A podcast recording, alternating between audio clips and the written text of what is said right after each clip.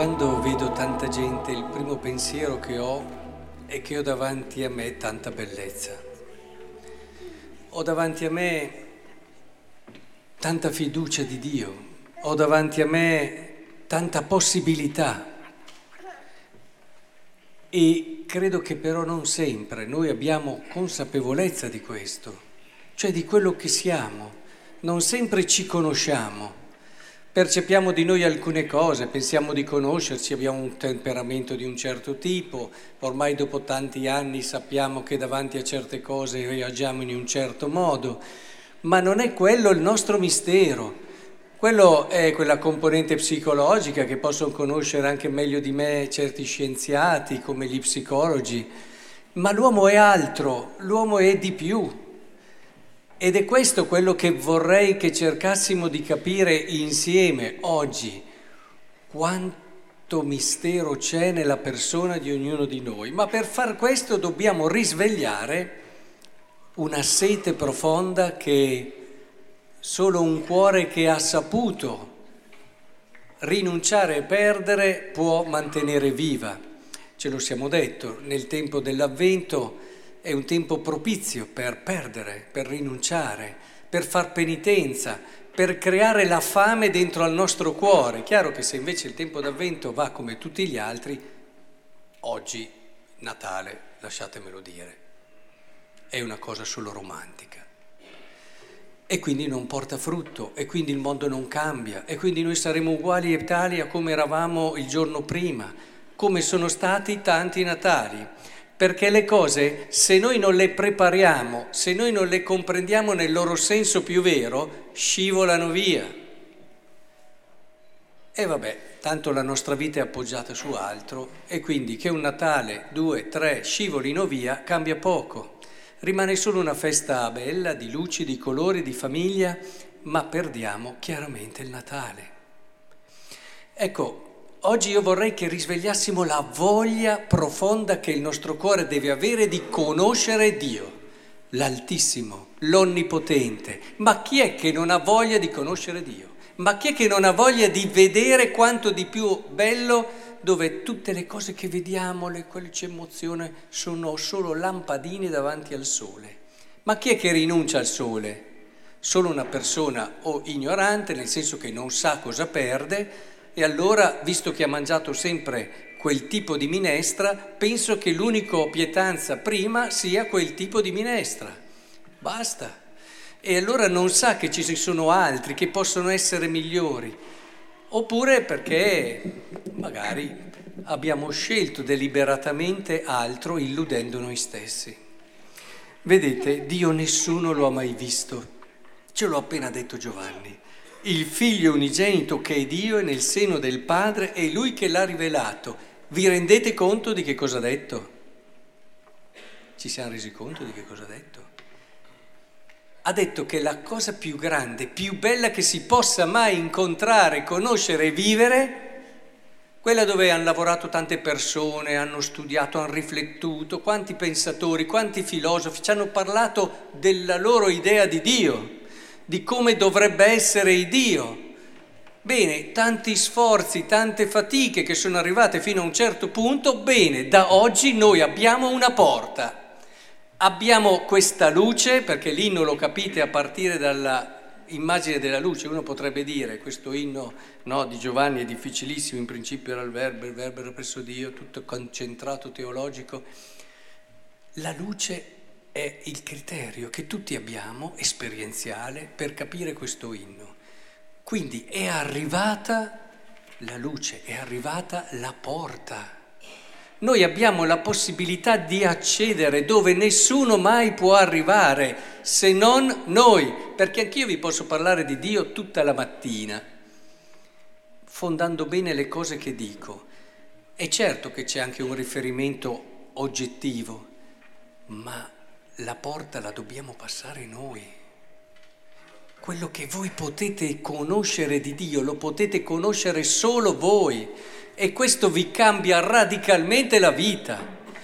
Allora sì che il giorno di Natale non scivola tra le altre cose, ma voi non riuscite a tornare a casa, a vivere dal giorno di domani la vita nello stesso modo. Questo è il Natale, scoprire che c'è una porta adesso. C'è una porta che la lettera agli, come abbiamo visto agli ebrei, ci dice che tutto, no? la storia ci ha mostrato qualcosa di Dio, ma non c'era ancora la porta. La porta è Lui, è quel bambino che è venuto lì, ma non è solo il bambino, perché dopo si aprono, che bello il bambino, tutto, che tenerezza, mi commuovo davanti a un bambino, guarda com'è piccolo e povero il bambino e perdiamo di vista la verità. Ci perdiamo negli accessori, ci perdiamo nei particolari. Il bambino, avete notato ad esempio ieri sera, bellissimo il passaggio, no, stanotte, dove c'è Maria che prende questo bambino, lo avvolge in fasce e lo mette in una mangiatoia. Che cosa vi fa pensare? Dai, ci siete andati tutti, no, con la mente a Giuseppe d'Arimatea che prende il corpo di Gesù, lo fascia e lo depone nel sepolcro. C'è come una continuità. Cioè non è il bambino, ma è Gesù. È Gesù, è tutta la sua persona, è tutta la sua storia la porta è entrare in questa storia, lasciarsi affascinare da questa storia di Gesù, lasciare che entri, che entri nelle mie ossa, direbbe la Bibbia per parlare di interiorità, e cambi dal di dentro il mio modo di vedere la vita, perché tutti Dio se lo aspettavano in un certo modo, lo aspettavano onnipotente e arriva fragile, assume la sarx si dice no qui, la natura umana, la, la, la, fragilità dell'uomo, sarx vuol dire questo, la carne, nel senso proprio di fragile. Tutti se lo aspettavano grande e lui è lì tra le mani e dipende in tutto da noi.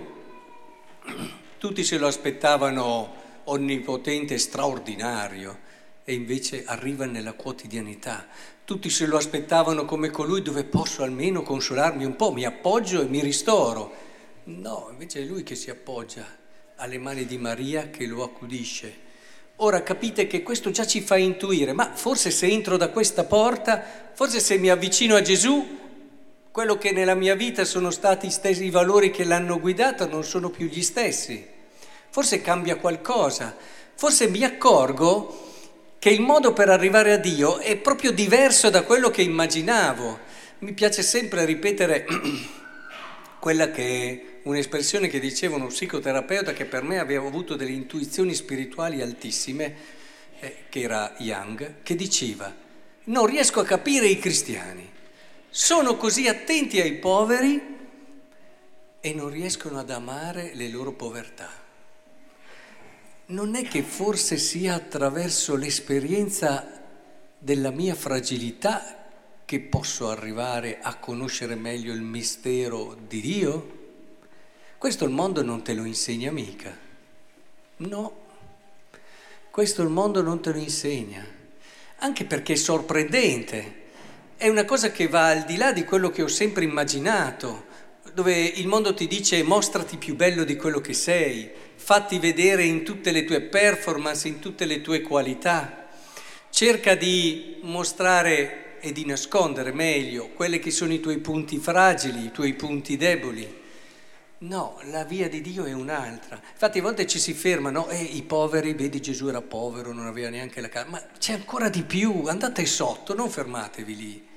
Eh, se no non capite neanche il senso e il modo cui, in cui dobbiamo rivolgerci al povero. Se prima non comprendi la tua povertà, la tua fragilità e non, ti, e non la vedi come un'opportunità e una risorsa, ti rivolgerai al povero sempre in modo sbagliato. Perché è lì che siamo chiamati a vivere, riscoprire il mistero di Dio, arrivare a dire come Giobbe, ma vi rendete conto? Noi potremmo arrivare a dire come Giobbe, io ti conoscevo per sentito dire Dio, ora i miei occhi ti vedono. Alla fine di quest'anno, se lo facciamo bene, noi arriviamo a dire questo, Dio, sì, sono andato a messa tante volte, eh, aperta e chiusa parentesi, è l'anno liturgico intero che ci farà entrare nel mistero di Cristo. Quindi non illuditevi di farlo venendo a messa a Natale. Eh. È come uno che pretende di vedere un film e di capirlo guardando un minuto. Ah, può avere delle grandi intuizioni, eh? però eh, come quelli che si fanno vedere solo a Natale, pensando di capire questo mistero perché vengo a Natale o a Pasqua. No, è come un meraviglioso percorso l'anno liturgico che domenica dopo domenica, e vorrei davvero farlo insieme a voi, perché ogni anno è diverso, ogni anno capisci qualcosa di più di quel meraviglioso mistero che è Dio e di quel meraviglioso mistero che sei tu. Vorrei davvero che quest'anno insieme, domenica dopo domenica, facessimo questo viaggio. L'anno liturgico è saggio, ha una sapienza unica, ci introduce nella conoscenza di Cristo in un modo direi proprio singolare. Ed è lì che noi dobbiamo allora riscoprire, perché vedo tante persone, ma anche noi, eh, quelli, quelli, che sono qui in chiesa, gli preponi qualcosa, ah io la so già, ah questa la conosco già, ah questo io l'ho già fatto. Sono i farisei moderni e ci sono nelle comunità quelli che pensano di aver già capito tutto e alla fine non si mettono mai in gioco, non lasciano mai, mai che il mistero li sorprenda vanno con luoghi comuni, con modi di dire. E questo è il problema di sempre. Cerchiamo allora di lasciare che questo mistero ci affascini almeno oggi, ma non perché c'è un bimbo tenero, ma perché c'è quello che da sempre l'umanità ha cercato, la porta, la via, come la definisce lui. Adesso ce l'abbiamo, ci ha detto la liturgia di oggi, adesso ce l'abbiamo. Non fatevi scappare questa opportunità.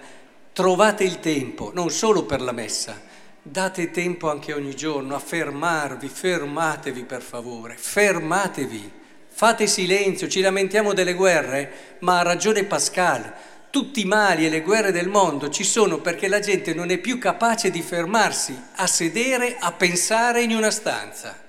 Non lo facciamo più e tutti i mali del mondo vengono da lì. Fermiamoci, quell'ora al giorno dedicata a ciò che veramente conta. È impossibile un'ora al giorno? Non credo, non credo. Ho gente impegnatissima con delle responsabilità a livello europeo che quell'ora al giorno lì la trova. Quindi o che siamo noi che non abbiamo bene i criteri, fermiamoci. Noi lo meritiamo questo, ditevelo, io lo merito. Io lo merito, imparare la preghiera, la preghiera vera, non dire le preghiere, che serve a poco, cosa, no, non è una cosa negativa, ma serve a poco. Impariamo la preghiera, andiamo da chi ce la può insegnare e impariamo nel silenzio a lasciare che progressivamente il nostro cuore si, lascia, si lasci pervadere dal mistero di Gesù. Allora sì che cambieremo allora sì che la vita diventerà un'avventura affascinante, allora sì che non avremo bisogno di parlare e saremo già non solo più felici ma anche più credibili, allora sì che il mondo ritroverà a partire da noi, inutile stare a parlare di tutto, di pregare, sì preghiamo, ma a partire da noi ritroverà la pace. Ed è qui che allora io vi aspetto e spero davvero con voi di fare questo cammino quest'anno liturgico con voi, insieme. È così bello essere insieme, ognuno ha qualcosa di nuovo da portare, qualcosa di suo, qualcosa di speciale. E allora sì, forse anche noi, di noi si dirà come sono belli sui monti i piedi del messaggero che annuncia la pace, del messaggero di buone notizie, la gente che ci incontrerà ringrazierà di averci conosciuto.